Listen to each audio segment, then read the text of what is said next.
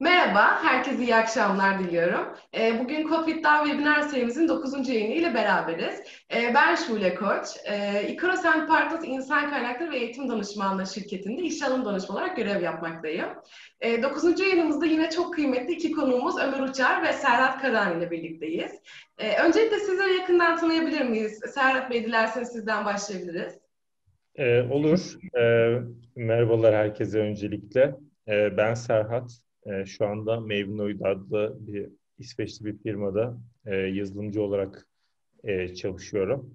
E, yaklaşık 10 yıldır iş hayatındayım. Farklı farklı iş deneyimlerim oldu. Girişimcilik, yatırımcılık, yönetim danışmanlığı gibi. Bir yaklaşık 3 yıldır da yazılımcılık yapıyorum bahsettiğim firmada. Ömer Bey? Tabii ki de merhabalar öncelikle herkese. Güzel bir yayın olmasını diliyorum. E, adım Ömer Üçer, 35 yaşındayım. İstanbul'da e, Alman Lisesi'ni bitirdikten sonra e, yurt dışında Amerika'da University of Virginia'da e, Finans ve International Business üzerine bir eğitim aldıktan sonra 4 sene New York'ta e, Ernst Young'da e, danışmanlık yaptım. E, danışmanlıktan sonra e, işte 27 yaşındayken e, İstanbul'a geri taşınıp e, girişimcilik serüvenine aslında başladım. Bu süreçte işte beş tane şirket kurdum. iki tanesi kapandı, üçü hala aktif. E, bu şekilde devam ediyorum diye kısa bir özet geçebilirim. Çok teşekkür ederim ikinize de. Ee, peki girişimcilik hikayeniz nasıl başladı? Biraz anlatabilir misiniz? Ömer Bey devam edebiliriz sizden. Tamam ben e, direkt başlayayım. Yani şimdi New York'ta yaşarken aslında bu biraz filizlendi. E, o zamanlar böyle 25-26 yaşındayım. İşte kurumsal bir e, güzel bir işim var. New York'tayım aslında yaşam çok güzel ama e, İstanbul'a da dön, döneceğimi aslında biliyorum. E, döneceğim için de ilerisi için plan yapmayı sev, e, yapmayı e, başladım. E, yaklaşık iki sene boyunca işte Türkiye'ye döndüğümde ne yapabilirim gibi e, böyle bir soru işareti, yüzlerce fikir e, aklıma gelen not alıyorum ama tabii ki daha Türkiye'de değilim. Sonra Türkiye'ye taşınma e, serüveninden sonra e, biraz da iş aslında e, ciddileşti. E, işte fikirler biraz da eleme e, noktasına geldim. E, Ağustos 2012'de aslında e, döndükten sonra Ekim'de e, Futbol Bro'da e, .com projesinin fikrine karar verdik. E, ben verdim. E, ondan sonra hızlı bir şekilde e, yani aslında çok tecrübesizim o yaşta. Çünkü 4 senelik kurumsal bir tecrübe var ama giriş, girişimcilik tarafında hiçbir tecrübem yok. E, ama sonuçta istek var, hırs var, heyecan var. E, o şekilde başladık. İlk başta yaptığım e, yani gireyim mi detaya yoksa Girebilirsiniz tabii istediğiniz gibi. Tamam. Ee, işte Kasım 2012 idi. Ee, CTO'muzla anlaştık. Aybars Badur diye bir arkadaş. Ama tabii part time bir şey yaptım. Orada tabii bütçe yok. Ee, para e, olmadığı için hani nasıl e, onu daha uzun süreli götürürüz şeyle e, tecrübesizlikle de part time bir anlaşma. Güzel anlaştık aslında başta e, Aybars arkadaşımızla. E, o işte bütün e, backend e, tarafını, frontend'i de yaptı başta ondan sonra. Tasarımı dışarıdan bir arkadaş yaptık. Böyle bir çalışmaya başladık. Sonra Ocak 2013 gibi site yapılırken ben ekibi kurmaya başladım. Şimdi iş neydi? Biraz işi anlatayım. İş e, aslında futbol üzerine herkesin kendi içeriklerini yazabildiği bir platform. E, yani haber sitesi artı e, futbol bloglarının bir araya gelmiş e, hali gibi düşünebiliriz. E, Türkiye için yeni bir şeydi aslında o zaman. Türkiye'de çok futbol yazarı bloğu vardı. Onları toplayalım. Onlar hem kendilerini büyütebilsinler, e, daha çok kişi ulaşabilsinler. E, biz de bir aracı olalım aslında. Bir e, marketplace gibi e, olalım e, diye düşünmüştük. E, işte bunu bunun içinde tabii haber tarafı da var. Bir ekip gerekiyor yani editör ekibi gerekiyor. E, Ocak 2013 gibi ekibi kurmaya başladım. Ee, işte yaza geldiğimiz yani 5-6 aylık sürede ki daha site live değil. Site live almamız Mayıs. Ee, yazın hatırladığım 15 kişi olmuştuk en son. Ee, ciddi bir ekip büyümesi gerçekleşti. Ondan sonra o yani futbol burada girişiminde. E, sonra da aslında Ekim 2013'te kapatma kararı aldım. Yani çok hızlı bir e, süreci oldu. Yani Mayıs'ta live olup Ekim'de kapattım. E, böyle bir süreç var. E, bunun tabii detaylarına girerim. Bu bir tanesi girişimcilikle ilgili. Bu süreçte e, Papilloni adında bir e, girişimim oldu. O da yine 2013'te başlattığımız online bir e, kişiye özel giyim projesiydi.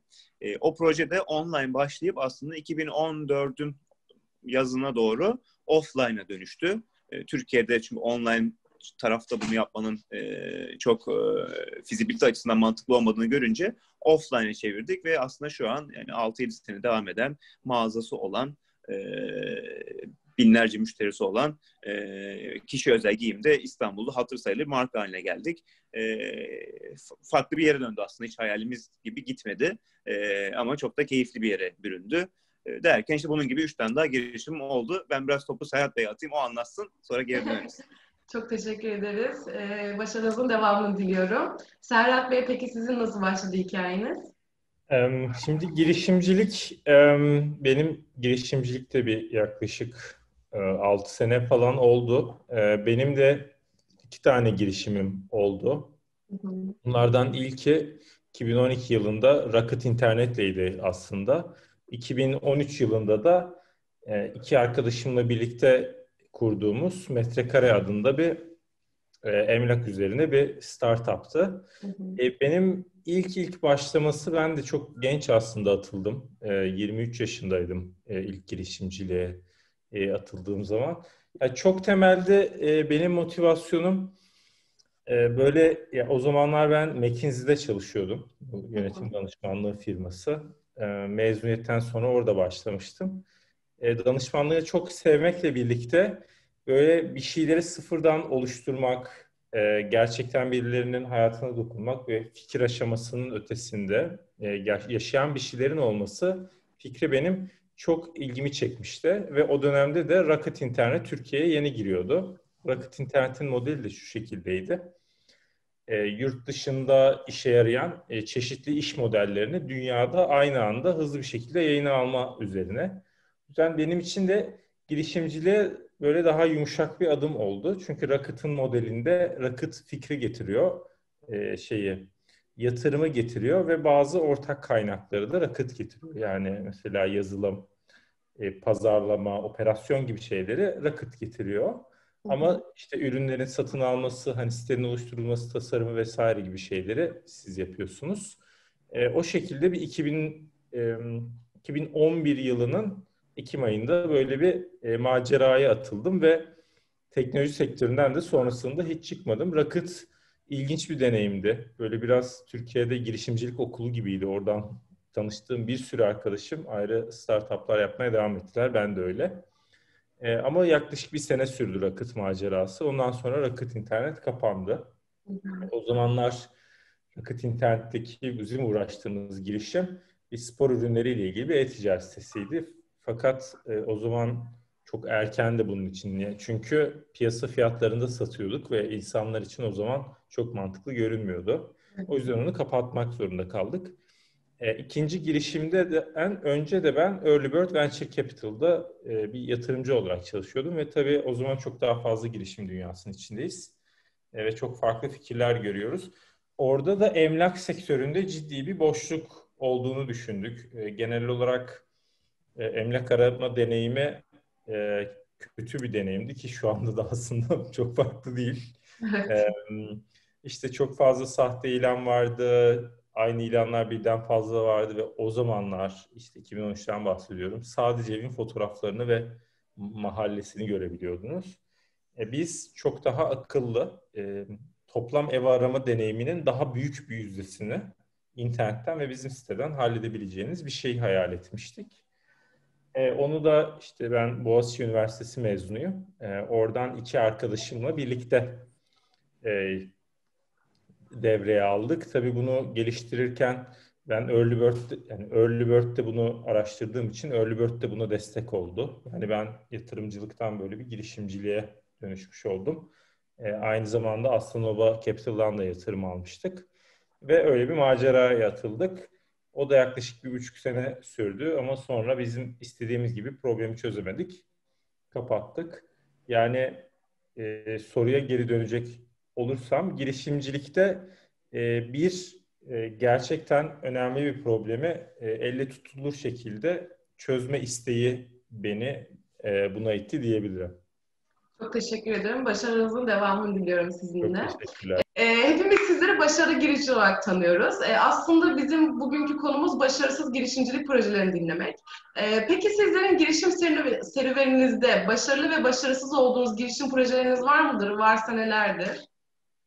Serhat Bey sizden devam edebiliriz. E, olur. Şimdi burada e, tabii başarı yani biraz felsefik gibi olacak ama hani insanların başarı tanımı değişmekle birlikte e, ben şirketlerin hayatta hala olmasını başarı olarak tanımlarsak ben iki adet başarısız girişimde bulundum. Şimdi iki girişimin e, temelde neden başarısız olduğunu ben e, anlatabilirim tabii kendi gözümden. Şimdi ilk olarak Rocket internetle e, başlarsam e, aslında ikisinde de ortak bir konu vardı ama bazı yaptığımız şeyler bunları hızlandırdı diyeyim. E, şimdi Rocket internetteki girişimiz dediğim gibi spor ürünlerinin e, spor ürünlerinin e-ticaret üzerinden satışa sunulması ve piyasadaki fiyatlarla aynı fiyattan satışa sunulmasıydı. E, bu fikirle biz e, bu fikri uygulamaya başladık. Buradaki temel problemimiz zaman içerisinde gördük ki e, 2012 müşterisi aynı fiyata internetten ürün almak istemiyordu. Çünkü çok temelde söylediği şeyleri şeyler. Yani ben zaten e, ben zaten kendim ürünleri deneyebiliyorum. Bir alışveriş merkezine gidebiliyorum. Ee, ve orada hem görebiliyorum, deneyebiliyorum. Bunu benim internette, yani internet eşittir ucuzdur algısı vardı. Ee, ve bu çok temelde bizim için önemli bir engel oldu. Buna ek olarak bizim sadece spor üzerine bunu yapmamız da ürün gamını e, daraltmış oldu ve belki yani bizim potansiyel müşterilerimizi o zamanki e, bayağı bir azalttı. Yani çok temelde bir e-ticaret sitesinin başarılı olması için birkaç tane şey var. E, tabii aşırı basitleştiriyorum. Bir tanesi ürün gamının çeşitliliği. Ne kadar fazla ürün varsa o kadar fazla aslında dersiniz. Stok miktarı önemlidir. Bir de fiyat önemlidir. Şimdi bu üç tanesinin iki tanesinde biz fazla bir kımıldama şansımız olmadı. Yani konsept nedeniyle sadece spor ürünleri biz getirebildik. E, o zaman insanların çoğunun ihtiyacına göre uygun bir şey olmamış oldu. Fiyatları da dokunamadığımız için çünkü o şekilde bir modelle çalışıyordu. İnsanlara için çekici çekici olmadı. o yüzden bunu kapatmak zorunda kaldık. Şimdi metrekare tarafında da e, temelde yaşadığımız sorun aslında biz çözmeye çalıştığımız problemi bir buçuk sene sonra çözemedik. Çünkü biz neyi çözmeye çalıştık? Biz dedik ki şu anda emlak arama deneyimi iyi değil. Bunun da temel sebepleri işte bütün ilanlar internet sitelerinde yok. Varsa da çok fazla sahte ilan var, eski ilan var, birbirinin aynısı ilanlar var. Ayrıca başka detaylar yok. Ve biz bunları yaparsak burası e, burası çok daha iyi olur diye düşündük. Şimdi burada yaşadığımız problem şeydi. Şimdi bu bir e, pazar yeri ürünü. Yani kimler var? E, emlakları olanlar var. Bunu da ikiye kırarsak bir kendi evine sahip olan satılık ya da kiralık bireyler var ve küçük bir kısmını oluşturuyor bu ilanların. Hı hı. Önemli bir kısmını da emlakçılar oluşturuyor ilanların. Şimdi yumurta tavuk ilişkisi var. İlanlar olacak ki müşteriler gelsin. Müşteriler geldikçe e, ilanlar gelsin. Şimdi biz bu döngüde e, yaptığımız önemli bir varsayım şeydi. Yeni bir siteye insanlar ve emlakçılar ilan girer. Neden girmesin ki? Çünkü zaten o zaman başta para almıyorduk. E, ya da çok cüzi bir şey almaya çalışıyorduk. Bir tane ev kiralasa bile bütün yılın parası çıkıyordu. Yani biz öyle düşündük.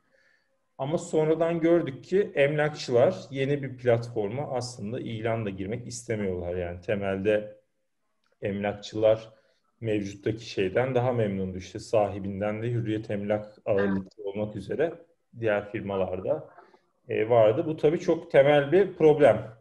Yani biz bütün aslında şeyi buna kurmuşuz.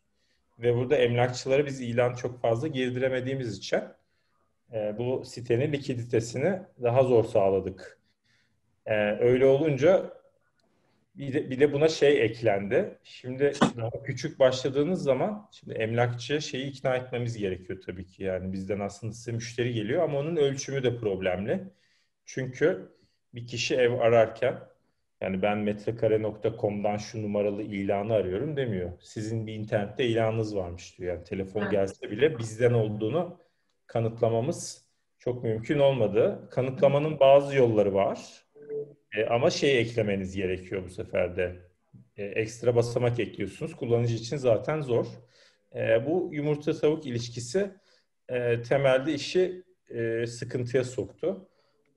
E, ve biz e, başarılı yaptığımız şeylerde bence iyi bir takım oluşturduk aslında. Hani genç, akıllı böyle bayağı çalışkan ve alanında gerçekten hızlı iyileşen bir takımımız vardı.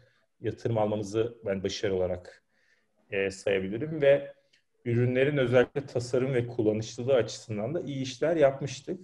Fakat çok temel bir şeyi atlamışız yani. Ben biraz da hani dinleyenlere faydalı olması için söylemek istiyorum. Böyle en en başta bir girişimin ayakta kalması için en temel varsayımları tespit etmemiş olduğumu ben kapattıktan sonra anladım. Yani burada da benim kişisel olarak hatam şey oldu. Yani kağıt üzerinde işte araştırarak hani piyasayı da araştırdım ve bunun iyi bir fikir olduğunu düşündük. E, fakat ben e, yatırımdan önce hiç böyle yani emlakçılara çıkıp böyle bir 10-20 tanesine bu fikri satmaya çalışmadım mesela. E, evet. Ben onu yapsaydım e, henüz hiçbir şey ortada yokken emlakçıların bu konuya ne kadar soğuk olduğunu anlayacaktım. Bu doğrudan girişimi yapmaya engel değil ama resmi daha doğru görürdüm. Şimdi ben onu görmeyince çok pahalı bir anlama oldu bu. O yüzden de e, hani bugün bir daha girişim yapacak olsam e, o girişimin başarılı olması için o da temelde ihtiyaç nedir? İhtiyacı nasıl karşılayacaksın ve gerçekten karşılayabilir misin? En uygun, en kolay şekilde denemeye çalışırım yani minimum sürede, minimum eforla. Ondan sonra yaparım. Evet, biraz bu tarafta pazar araştırması yapmak önem arz ediyor, haklısınız. Ee, Ömer Bey sizden devam edebiliriz.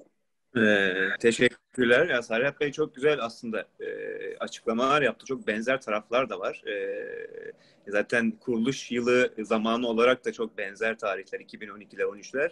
E, sektörün yani şey pazarın da e, 2020'ye baktığımızda çok daha geride olduğu e, internetteki bir sürü alışkanlığın yani bu hem e-ticaret olsun işte hem e, haber tarafı olsun içerik tarafı olsun her tarafta çok daha düşük olduğu zamanlar e, ben de anlatınca benzer şeyler çıkacaktır. E, bizim Futbol Burada hikayesinden ilk e, bahsetmek istiyorum. E, işte zaten şirketin kuruluşunu biraz anlatmıştım. E, bize şöyle bir durum oldu. Yani başarılı başarılı olmak ya da başarısız olmak işte dediği gibi Serhat Bey'in göreceli aslında. Evet şirketin devam etmesi anlamında başarısız oldum. Ee, ama bana kattıkları anlamındaysa ben aslında çok başarılı olduğunu düşünüyorum. Çok müthiş bir tecrübe oldu benim için. Ve bunun ondan sonraki kurduğum bütün işlerimde orada aldığım derslerden, yaptığım hatalardan e, kendime yeni bir yol çizmiş oldum aslında. E, o yüzden biraz nereden baktığınızla alakalı olduğunu düşünüyorum. E, bizde şöyle gelişti. E, işte bizim konumuz, e, biz bir içerik sitesiydik. Bu içeriğin bir kısmını bizim editörlerimiz sağlıyordu. Bir kısmını da e, işte yazarlar diyeyim yani e, halktan insanlar, futbol seven yazarlar e, sağlıyordu. E, ve e, bizde de aslında bir pazar yeri modeli vardı. Yani e, bir tarafta okuyucuyu yaratmanız gerekiyor, diğer tarafta da bu yazarları toplamanız gerekiyor ki orijinal içerik oluşturabilelim. E, aslında biz bu konuda çok da başarısız olmadık. E, yaklaşık olarak işte 3-4 aylık bir süreçte 300 tane farklı yazara ulaştık ki bunların bazıları e, gazetelerde yazı yazan spor yazarlarıydı. E, bizim e, ekibe e, dahil ettiğimiz full time olarak işte Uğur Karakullukçu, Or, e, Orhan Uluca gibi e, zamanının çok iyi bloggerları, e, şu anın televizyon spikerleri öyle söyleyeyim e, haline geldi hepsi. E, onları kadromuza katmıştık ve bu şekilde aslında hızlı bir e, yazar tarafında bir e, ve okuyucu tarafına da aslında bir e, kitleye ulaştık. Çünkü e, bu yazarlar yazılarını işte futbol, e, yazdığında bunu Twitter üzerinden, Facebook üzerinden paylaşıyordu. Otomatik olarak e, bizim sitemize geliyordu insanlar ve bir zaman sonra birkaç kere olunca bizim işte sosyal medya hesaplarımızı takip etmeye başlıyor ya da her gün içerikleri okumaya e, bize dönmeye başladılar. İşte yaklaşık 300-350 tane yazar e, 300 bin gibi de tekil kullanıcı gibi bir rakama ulaştık biz aslında aylık. E, ama şimdi ne oldu? Neden kapattım? Onu biraz anlatmak istiyorum. Bütün bu süreç yaşanırken işte ben ekipli, ekibi kurmak uğraşıyorum. E, işte e, teknik olarak ciddi sıkıntılar oldu. E, aslında bu yani işin e, başarısız olma sebeplerinden bir tanesi de bu oldu. Mesela benim için bir derstir. Part time çalıştık orada e, Aybars arkadaşıma. Sonra Aybars'ın yurt dışından teklif geldi.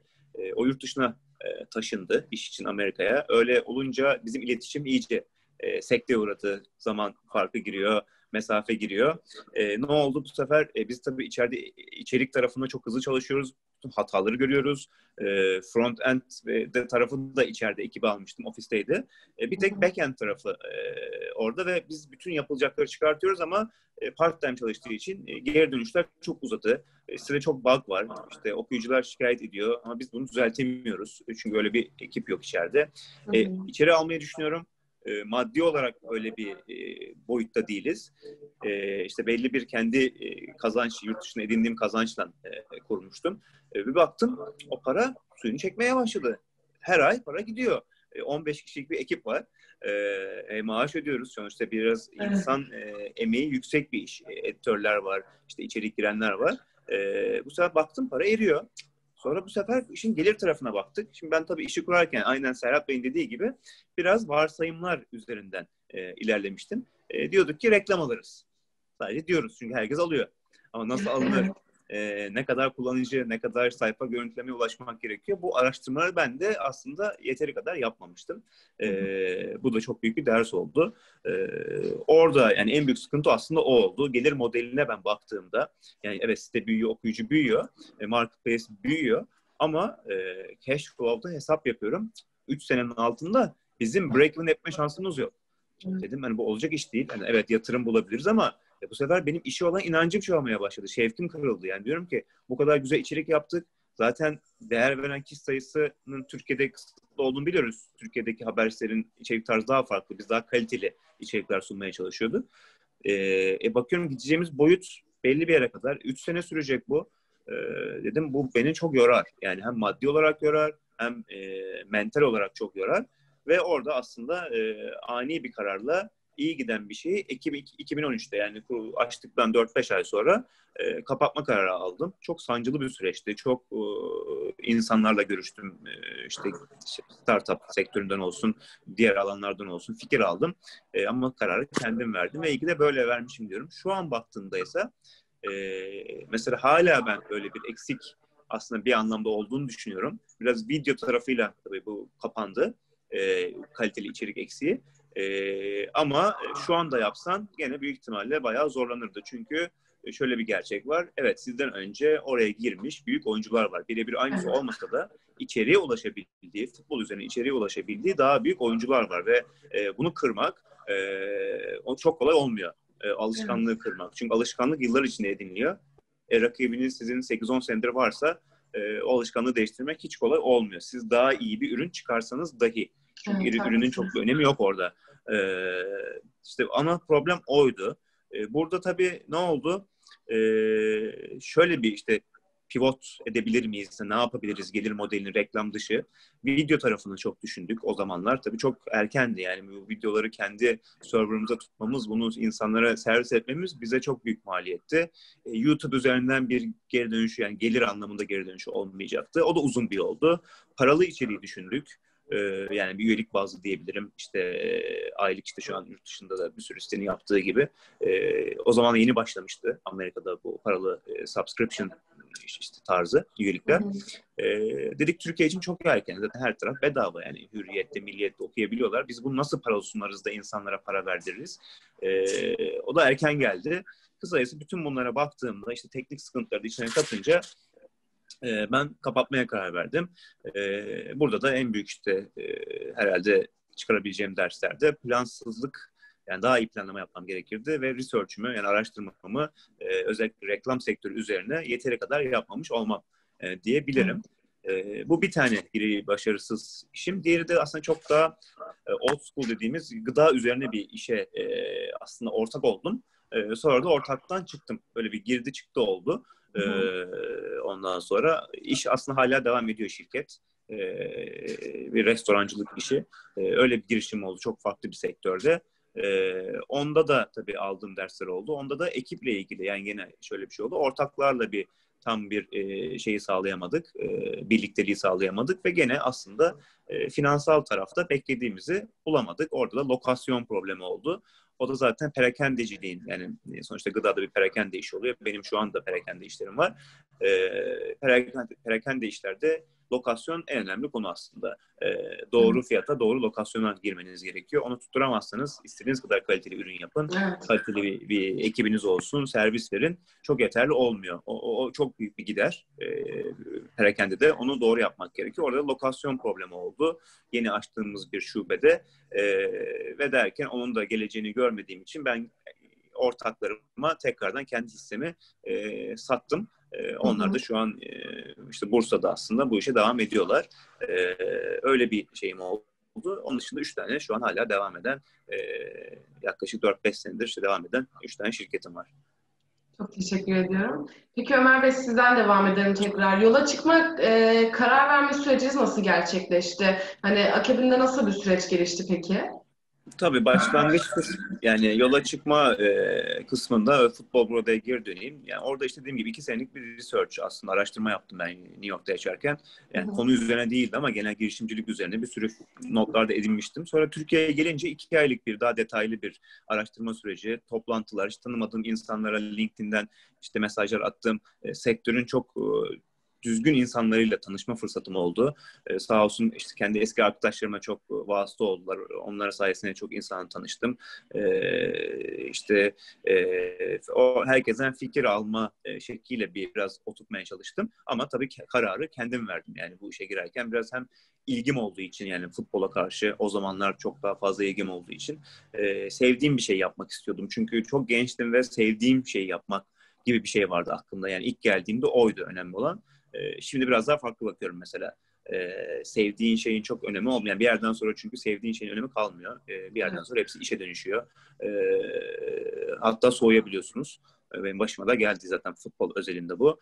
E, ondan sonra yani orada e, tamamen kendi başına verdiğim bir karardı. E, akabindeki süreçte de işte hızlı bir şekilde ekibi toplama, e, işte planlamalar, tabii teknik tarafta olsun, operasyonel tarafta olsun, e, o şekilde e, bir süreçti. E, benim için de buradan e, yani işte ondan sonra da nereye bağlayayım bilmiyorum şu anda. Bir sonraki soruya doğru gideyim mi? Serhat Bey'e paslayayım. Serhat Bey'e paslayabilirsiniz sonra diğer soruya geçeriz. Tamam. Evet, tamam. tamam pası aldım ben. e, pası aldım. E, şimdi kısaca cevap vermiştim şey hani nasıl başladım ama sadece o soru özelinde tekrar yanıtlamaya çalışayım. Şimdi önce metrekare tarafına geri dönersek e, benim burada tabii bazı avantajlarım vardı. E, öncelikle ben işte bir venture capital'da çalıştığım için biz orada çok fazla fikir görüyorduk ve düzenli olarak girişimcilerle buluşuyorduk ve girişimcilerin fikirlerini dinliyorduk. Sen Türkiye'de ve neler var, neler yok ve neler eksik e, konusunda bir fikrim vardı. E, o konuda bir avantajım vardı benim. E, bir de temelde bir, bu aslında iki girişimimde de mevcut. Hani oturup araştırıp fikir seviyesinde kalmaktansa ben ellerimi kirletmeyi tercih ettiğimi iki seferde gördüm. İşte ilkinde danışmanlıktan roket internete geçerken danışmanlıkta işte stratejileri düşünüyorsunuz, oluşturuyorsunuz ve bunları veriyorsunuz. Ama sonunda o şirket uyguluyor. Yatırımcılıkta da fikirleri değerlendiriyorsunuz. İşte pazarın büyüklüğüne, girişimcilerin bunu başarma ihtimaline e, vesaire bakıyorsunuz. Ve sonra yatırım karar veriyorsunuz. Kalanını tamamen girişimci yapıyor. Hani siz orada çok daha böyle e, şey arkada destekleyici konumundasınız. E, ben e, şey tercih ettiğimi gördüm yani. Ben doğrusuyla yanlışıyla ben bir elimi kirleteyim. Yanlışsam da yanlış olduğumu göreyim e, motivasyonu ve belki biraz da o gençliğin gazıyla ya ben daha iyisini yapabilirim e, gazı da vardı yani itiraf etmek gerekirse. Ya işte iyi yapmıyorlar falan şöyle yaparım böyle yaparım. Tabii yaş bazı şeyleri getiriyor sağ olsun. Um, şeyde yani metrekare şimdi spesifik olarak metrekareye nasıl başladığımızı orada işte e, öyle böyle birlikte e, emlak sektöründe bir boşluk olduğunu düşünüyorduk ve bizi orada çeken şey e, problemin boyutuydu. Hem sektör çok büyük, girişim için bu önemli. E, çok sorunun büyüklüğü çünkü çözebilirseniz kazancın da e, büyüklüğünü e, getiriyor. Ve bunun yurt dışındaki örneklerini çok inceledik biz. Ben yani bir 15-20 ülkedeki pazar liderlerine falan baktım. E, ve bizden çok daha ilerilerdi o zamanlar. E, çok daha fazla hani işte sitelerin kalitesi daha yüksek, görseller daha iyi bir sürü ek bilgi var. İşte mahalledeki işte okullar, hastaneler, ulaşım imkanları, hatta sokak görüntüsü gibi şu anda daha standart olan o zaman hiç olmayan şeyler vardı. Biz dedik ki bu deneyimi iyileştirebiliriz. E, ve o böyle onu daha iyi yapabiliriz motivasyonu e, ve elimi kirletme isteği temelde beni oraya itti. E, ilkinde de benzer bir durum vardı. İlkinde hem giriş yani ilk roket internet benim ilk girişimcilik deneyimimdi. O zaman teknoloji sektörünü o kadar bilmiyordum. Orada hem iten bir faktör vardı hem çeken bir faktör vardı. Çeken bir faktör işte e, girişim sektörü çok daha küçüktü o zamanlar e, ve orada iyi bir takım toplamışlardı Rocket Internet'te. O takımın bir parçası olup önemli bir girişim yapma hissi ben, beni heyecanlandırmıştı. İten şeyde o zaman işte e, danışmanlıkta çok çok yoğun çalışıyorsunuz. Yani gece 12, 1, 2 düzenli olarak bu kadar saatler çalışmak ve sonuçta sadece bir fikir oluşturup onu vermek böyle bende çok iyi hissettirmedi o. Ben oradan çıkmak istiyordum.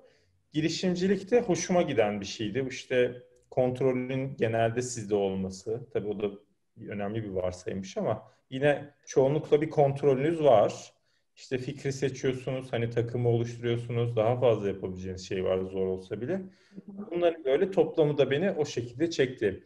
Yani toparlamam gerekirse iki girişimde ortak olarak el kirletme isteği ve sonunda insanların problemlerini çözen ama önemli bir problemini çözen bir şeylerin bir parçası olma isteği beni buraya itti. Evet. Zor ama heyecanlı kararlar. Çok teşekkür ediyorum Serhat Bey. Ömer Bey size çok teşekkür ediyorum. Ee, girdiğiniz sektörde hedef kitlenizi, projenizi kabul ettirme aşamasında yaşadığınız zorluklar nelerdi peki?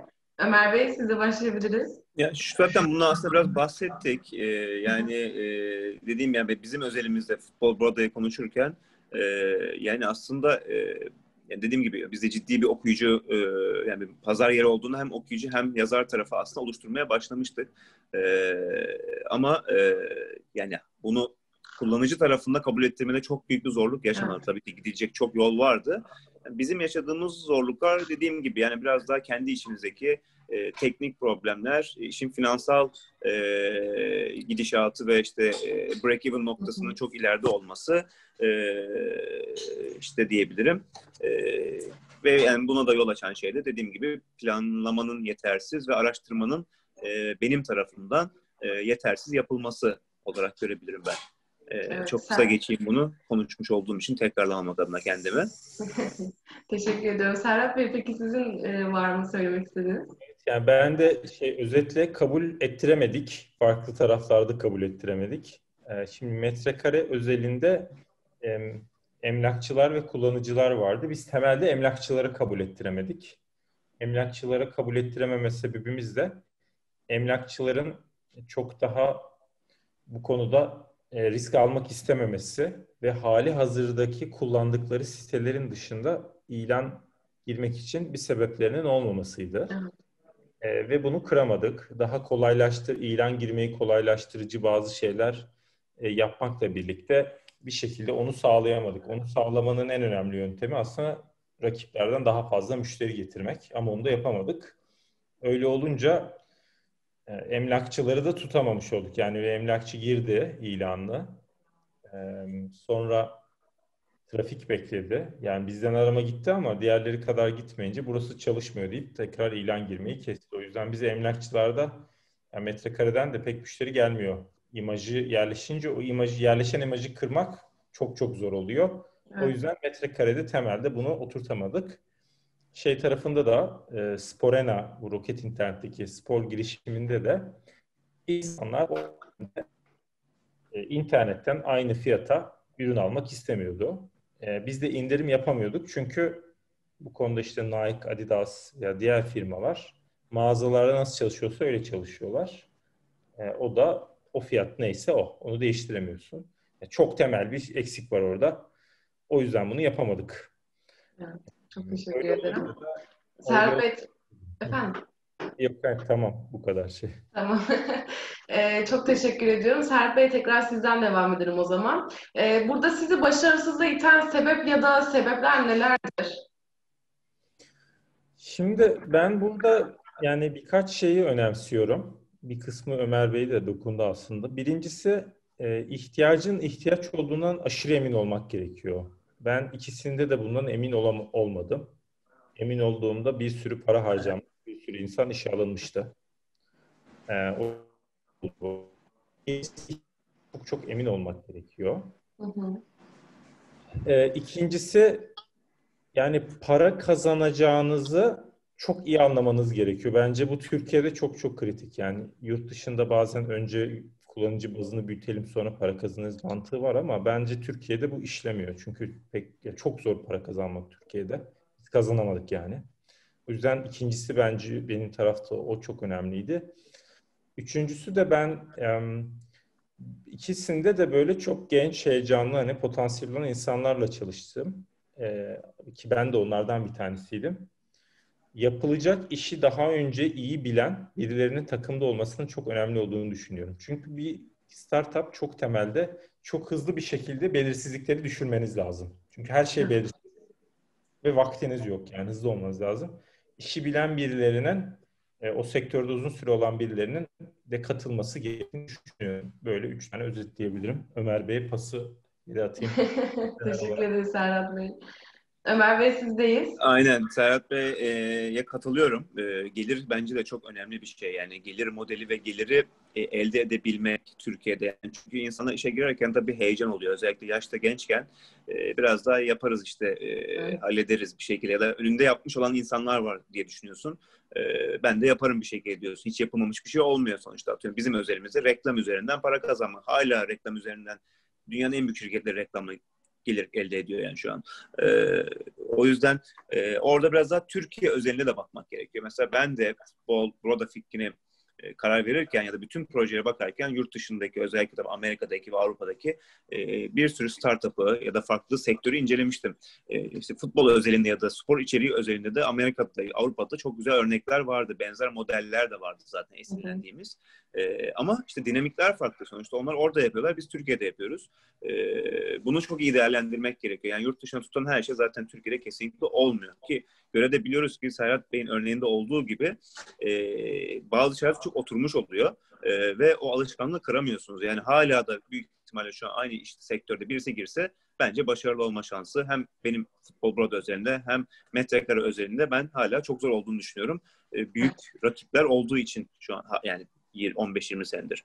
E, o yüzden e, orası çok önemli. Yani ihtiyaç e, dediğiniz gibi bir ihtiyaç görüyorsunuz ama bazen işte ona da çok geniş bir pencereden bakamıyoruz. E, evet yani bir problem var, bir ihtiyaç var burada. Atıyorum bizim futbol blog özelinde kaliteli içerik e, problemi, eksikliği. E, ama mesela ben bunun ihtiyacının çok daha fazla olduğunu düşünmüştüm. İşte ama düşünmekle olmuyor. Bunu biraz daha sahaya inip e, işte belli bir araştırmasını e, yapmak gerektiğini düşünüyorum e, ya da geçmişteki iş tecrübesinde bunu görmüş olmak gerekiyor. Benim sonuçta futbol özelinde bir geçmiş tecrübem yoktu. E, Onu söyleyebilirim. E, bir de e, ekip çok önemli. Yani benim de işte hem teknik tarafta sıkıntı yaşadık hem normalde editör e, ve e, şey ekibinde de sıkıntılar oldu bizde. Çünkü bir haber tarafı vardı, bir yazar tarafı vardı. İkisini yönetenler ayrıydı. İkisi de kendi içeriğinin daha önemli olduğunu düşünüyordu. Kendi aralarında kavga ediyorlardı. E ben de çok toyum o zamanlar. E, ben de çok iyi yönetebildiğimi düşünmüyorum.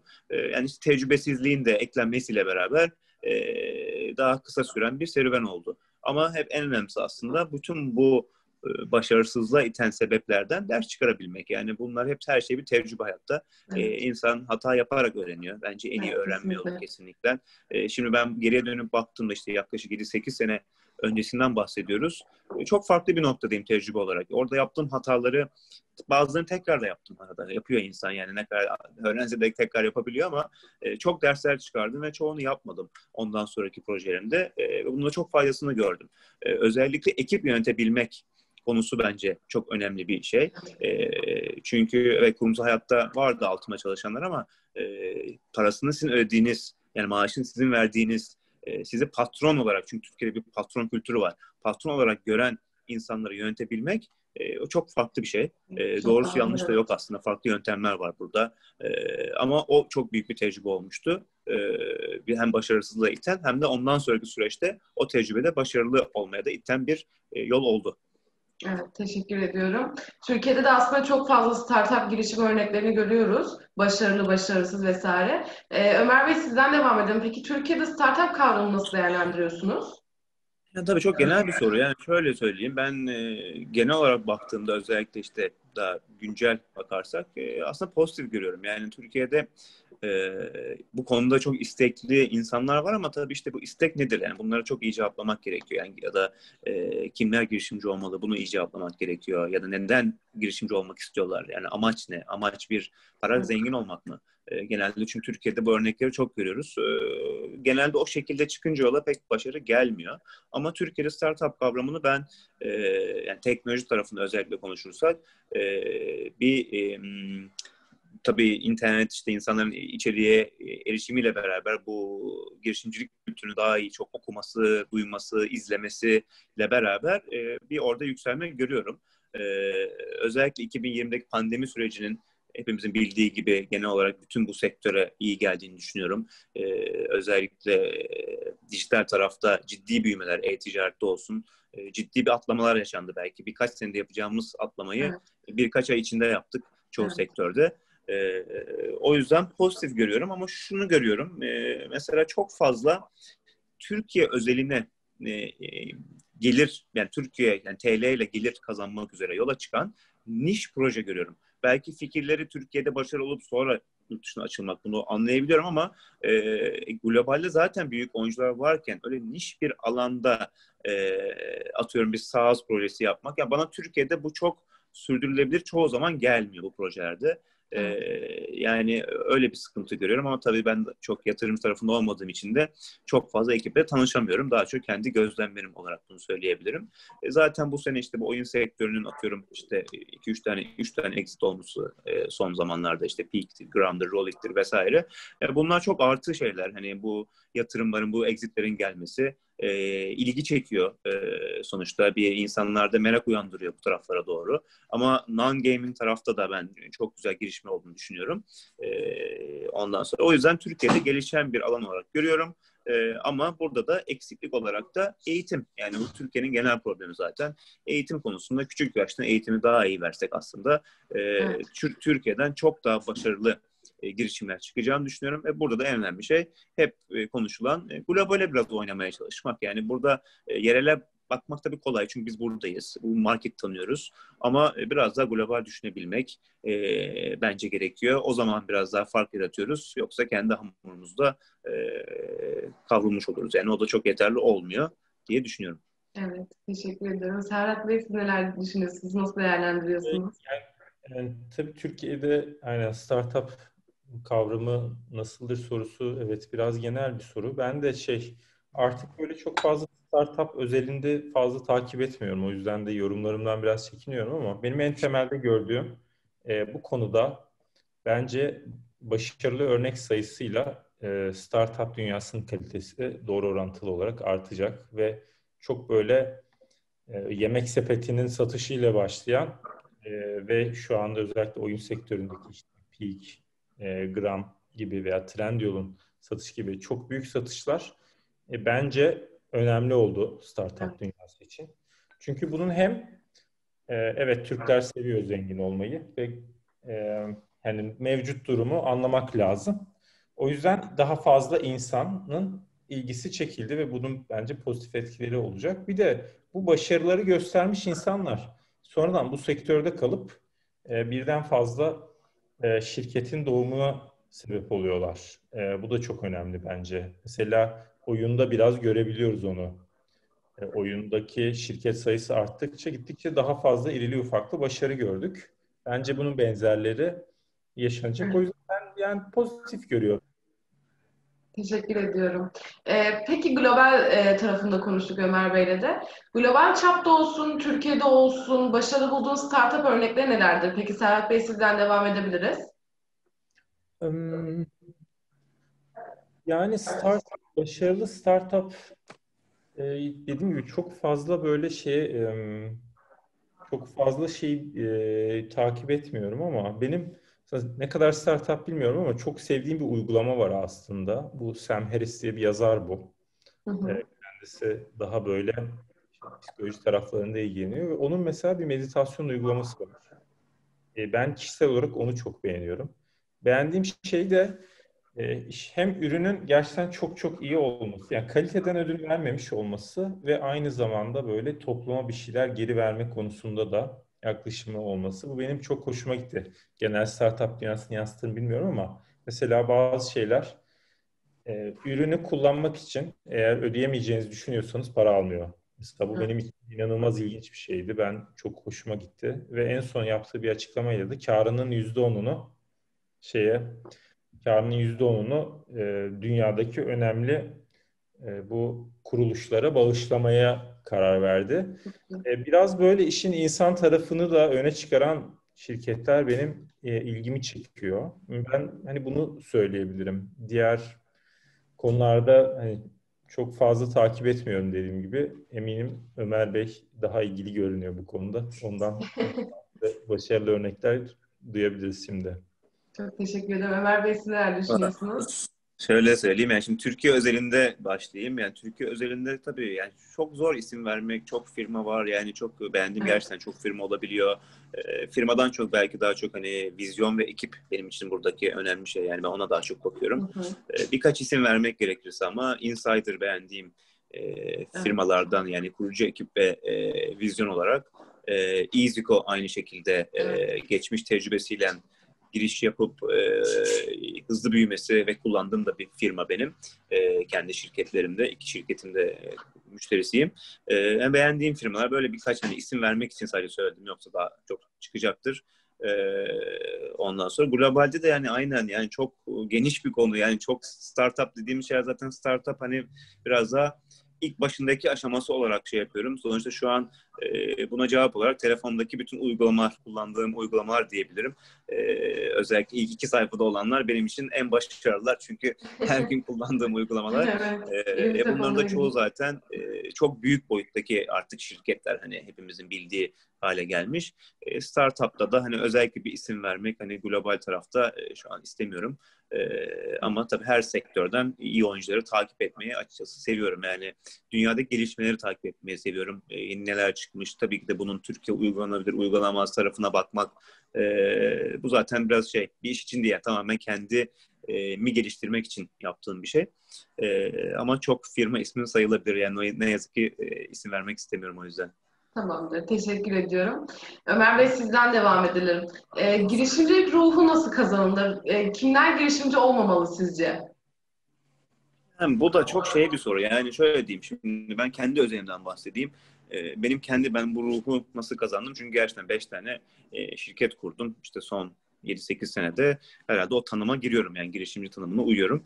E, ben de bu hani kazanılmadı aslında. Yani biraz e, yetiştirmeyle ilgili olduğunu düşünüyorum. Yani benim babam kendi işini yapan bir insan. Benim rol model olarak gördüğüm dayım kendi işini yapan bir insan ki kendisi üç kere e, batmış ve sonra çok e, iyi durumada gelmiş bir insan hani yıllar içinde yani bu dediğim 30 yaşına batıyor çıkıyor 40'ta bir daha batıyor çıkıyor 55'te bir daha batıyor yani çok farklı bir şey ama o, ben daha 35 yaşındayım onu hayal bile edemiyorum yani o kadar uzun bir süreçte o iniş çıkışlar ama yani hep bir e, nasıl diyeyim o kendi işinin sahibi olma diyeyim Türkiye'de o şekilde bakılıyordu. O benim örnekti benim için. E, ben de hep o hayalle büyüdüm. E, ondan sonra biraz o yüzden o ruh içimde vardı gibi. E, bir diğer noktası da e, e, karar vermeyi çok seviyorum. Bu benim kendi kişisel özelliğim. Yani karar veren kişi olmayı seviyorum. E, o yüzden de girişimcilikte e, kararları ben veriyorum. Kurumsal hayattayken bunun sıkıntısını zaten yaşadım. Yani 4 sene çalıştığımda bu beni e, demotive ediyordu. Çünkü ben işte danışmanlık yapıyordum. Serhat Bey o da danışmanlık yapmış. E biz fikirler yazıyoruz. İşte çok ciddi paralar alıyoruz müşterilerimizden. Hani ki New York'ta çok çok ciddi yani her projemiz milyon dolarlık projeler. E, ama yaptığım iş haz vermiyor. E, yazıyorum oraya bir şeyler. Sonunda uygulanıyor mu uygulanmıyor mu bilmiyorum. E, bir şey katıyor muyum bilmiyorum. Evet ben para kazanıyorum ama hani nereye gidiyor bu? Onu çok göremiyordum. E, girişimcilik tarafındaysa benim için işte e, yani o karar verebilme e, yetisi, e, karar verebilme özelliğini çok e, şey yapıyorum. E, risk almak da gerekiyor. O yüzden kimler girişimci olmalı ya da olmamalı derken yani biraz içinizden gelmesi gerektiğini düşünüyorum. E, onun dışında çok iyi planlama yapmanız gerektiğini düşünüyorum. Çünkü e, ben yani çok ciddi plan yapan bir insanım hayatta. Bir ay, üç ay, işte altı ay, on iki ay gibi kafamda hani her şey hızlı olmak zorunda değil. Üç sene, beş sene farklı alanlarda kendi kişisel gelişimim açısından olsun, ailem olarak olsun hep bir planım vardır. Ee, onu olmak zorunda değil yani o plan uymadığı zaman bir çöküş yaşamıyorum ama o planın orada kafamda olması o bana bir yol gösteriyor. O yüzden bence bu çok önemli. Ee, o planlamayı yapabilmek e, girişimcilikte çok önemli olduğunu düşünüyorum. Ve işte risk alabilmek ama tabii bu risk almak derken bodoslama gitmek değil kesinlikle. Ee, hesaplanmış risk e, alabilmek. Yani doğru noktada o risk alabilmek, onu iyi hesaplayabilmek. E, çünkü risk almayınca da e, biraz başarının gelmesinin zor olduğunu düşünüyorum. Ama her riskte alınmamalı. E, oradaki evet. ince bir çizgi var. Onu tutturabilmek e, bence bunları yapınca yapabilen insanlar girişimci olmalı. E, kesinlikle zengin işte para kazanmak istiyorum, zengin olmak istiyorum diye girişimci olunmamalı. Herkese göre kesinlikle değil. E, çok işte üç tane şirketimde e, özellikle bir tanesinde Ribbon Flowers e, eşimle şirketimiz orada mesela e, altı tane çalışanım ayrıldı e, yıllar içinde e, ve hepsi kendi işlerini kurdular. E, şimdi ben tabii yetiştiriyoruz bu arkadaşları e, ve çok iyi görüyorum yani görüyorum kimin ne yapabileceğini ve kimin ne yapamayacağını ve yani durdurmaya çalıştım. Bazıları diyorum yani sen iş kurabilecek e, yeti yok sende yani sen çalışmalısın birinin yanında. Hani o Tabii onu kibarca söylemeye çalışıyorum. E, ama görüyorum olmayacağını. E ne oluyor? Yani üzülüyorum da çünkü hani hem bir maddi olarak yatırım yapacaklar. E, parası boşa gitsin e, istemiyorum. E, ondan sonra uyarıyorum ama tabii ki tabii dinlenmiyor. E, giriyorlar ve sonunda olduğu şey evet yani bir sene sonra genel olarak genelde herkes şirketini kapıyor. E, ondan sonra hani o yüzden herkese göre değil. E, bence karakter çok önemli. İnsanlar evet. kendilerini doğru analiz etmesi gerekiyor. E, ondan sonra da işte e, bu yola girebilir. Ama herkese göre değil kesinlikle. Evet. Çok teşekkür ederim. Burada biraz aslında cesaret, karar verme, planlama unsurları çok fazla öne çıkıyor diyebiliriz. Serhat Bey size göre peki girişimci ruhu nasıl kazanılır? Yani e, şimdi bende girişimcilik ruhu var mı yok mu bilmiyorum tabii. E, ama şey e, bir dönemler en azından varmış. Onu hani oradan oradan yola çıkabilirim. Ee, şimdi bence yani sonuçta her birey kendisi için ne olabileceğinin bence kararını verebilir. verebilir. O yüzden evet. hani herkes girişimci, ya olma kararını vermek isteyen kişi olabilir. Fakat burada bence bu konuyu kolaylaştıran bazı şeyler var. Burada en önemli şeyin ben ya bir tutku olduğunu düşünüyorum. Ama tutku ne demek? Yani tutku en temelde mesela o problemi çözmeyle ilgili bir tutku. E, bence e, bu konuyu çok daha kolaylaştırıyor girişimciliği. Ben girişimciliği biraz girişimcilikte öğrenildiğini düşünüyorum. Kendi tecrübem bu yönde oldu. Çünkü yani ben bir sürü yazı bile okudum ama yani o kadar orijinal problemlerle karşılaşıyordum ki yani mümkün değil yani birisinin bunu öğretebilmesi. Yani ben de bilmiyorum. O yüzden çok böyle mesleği yani girişimcilikte öğrenildiğini de düşünüyorum. Şeye geri dönersem bence e, problemi çözebilme isteği, tutkusu çok önemli. O yüzden bence hani para e, vesaire yeterince kuvvetli motivasyonlar olmuyorlar. Çünkü çok zor şirket kurmak ve devam ettirmek. Onu aşabilmek için o tutku önemli. E, bununla bir e, okuduğum ve çok sevdiğim bir yazıdan da bir örnek vermek istiyorum. EVC diye bir blog var. Orada diyor, üç iş yapar diyor ve ben buna çok katılıyorum. E, bu üç işi çok iyi yapmalı. Birincisi şirketin vizyonunu oluşturmalı ve insanlara tutkulu bir şekilde anlatmalı. İkincisi e, işe alabildiği en en iyi insanları işe almalı. Üçüncüsü de kasada her zaman para olduğuna emin olmalı. Üç tane nokta. Ve bunların hepsinde bence tutku çok önemli. Ee, ve bu biraz da bence yolda öğreniliyor ve yine benim kendi hayatımdaki gördüğüm bir şey şu oldu. Ee, Ömer Bey kendisi de bahsetti. Şimdi bu biraz böyle üst üste konulan bir şey. Eğer siz yeterli süre bence girişimcilikte pes etmezseniz ya bazı hataları yapmayı bırakıyorsunuz. Bu tabii garantisi demek değil yani girişimci olamazsın ama bence zaman e, ve orada pes etmemek önemli ve bunların hepsinin de o işte ya girişimciliğe ya da o problem çözmeye tutkuyla bağlı olduğunu düşünüyorum. Yani içeriden gelen bir enerji, bir ateş olmadığı sürece taşıma suyla değirmen çok dönmüyor bence. Yani, kesinlikle. Ben de böyle özetleyebilirim. Çok teşekkür ediyorum. Peki Serhat Bey sizden devam edelim tekrar. E, girişimci olmak isteyen kişilere ne gibi tavsiyelerde bulunursunuz peki?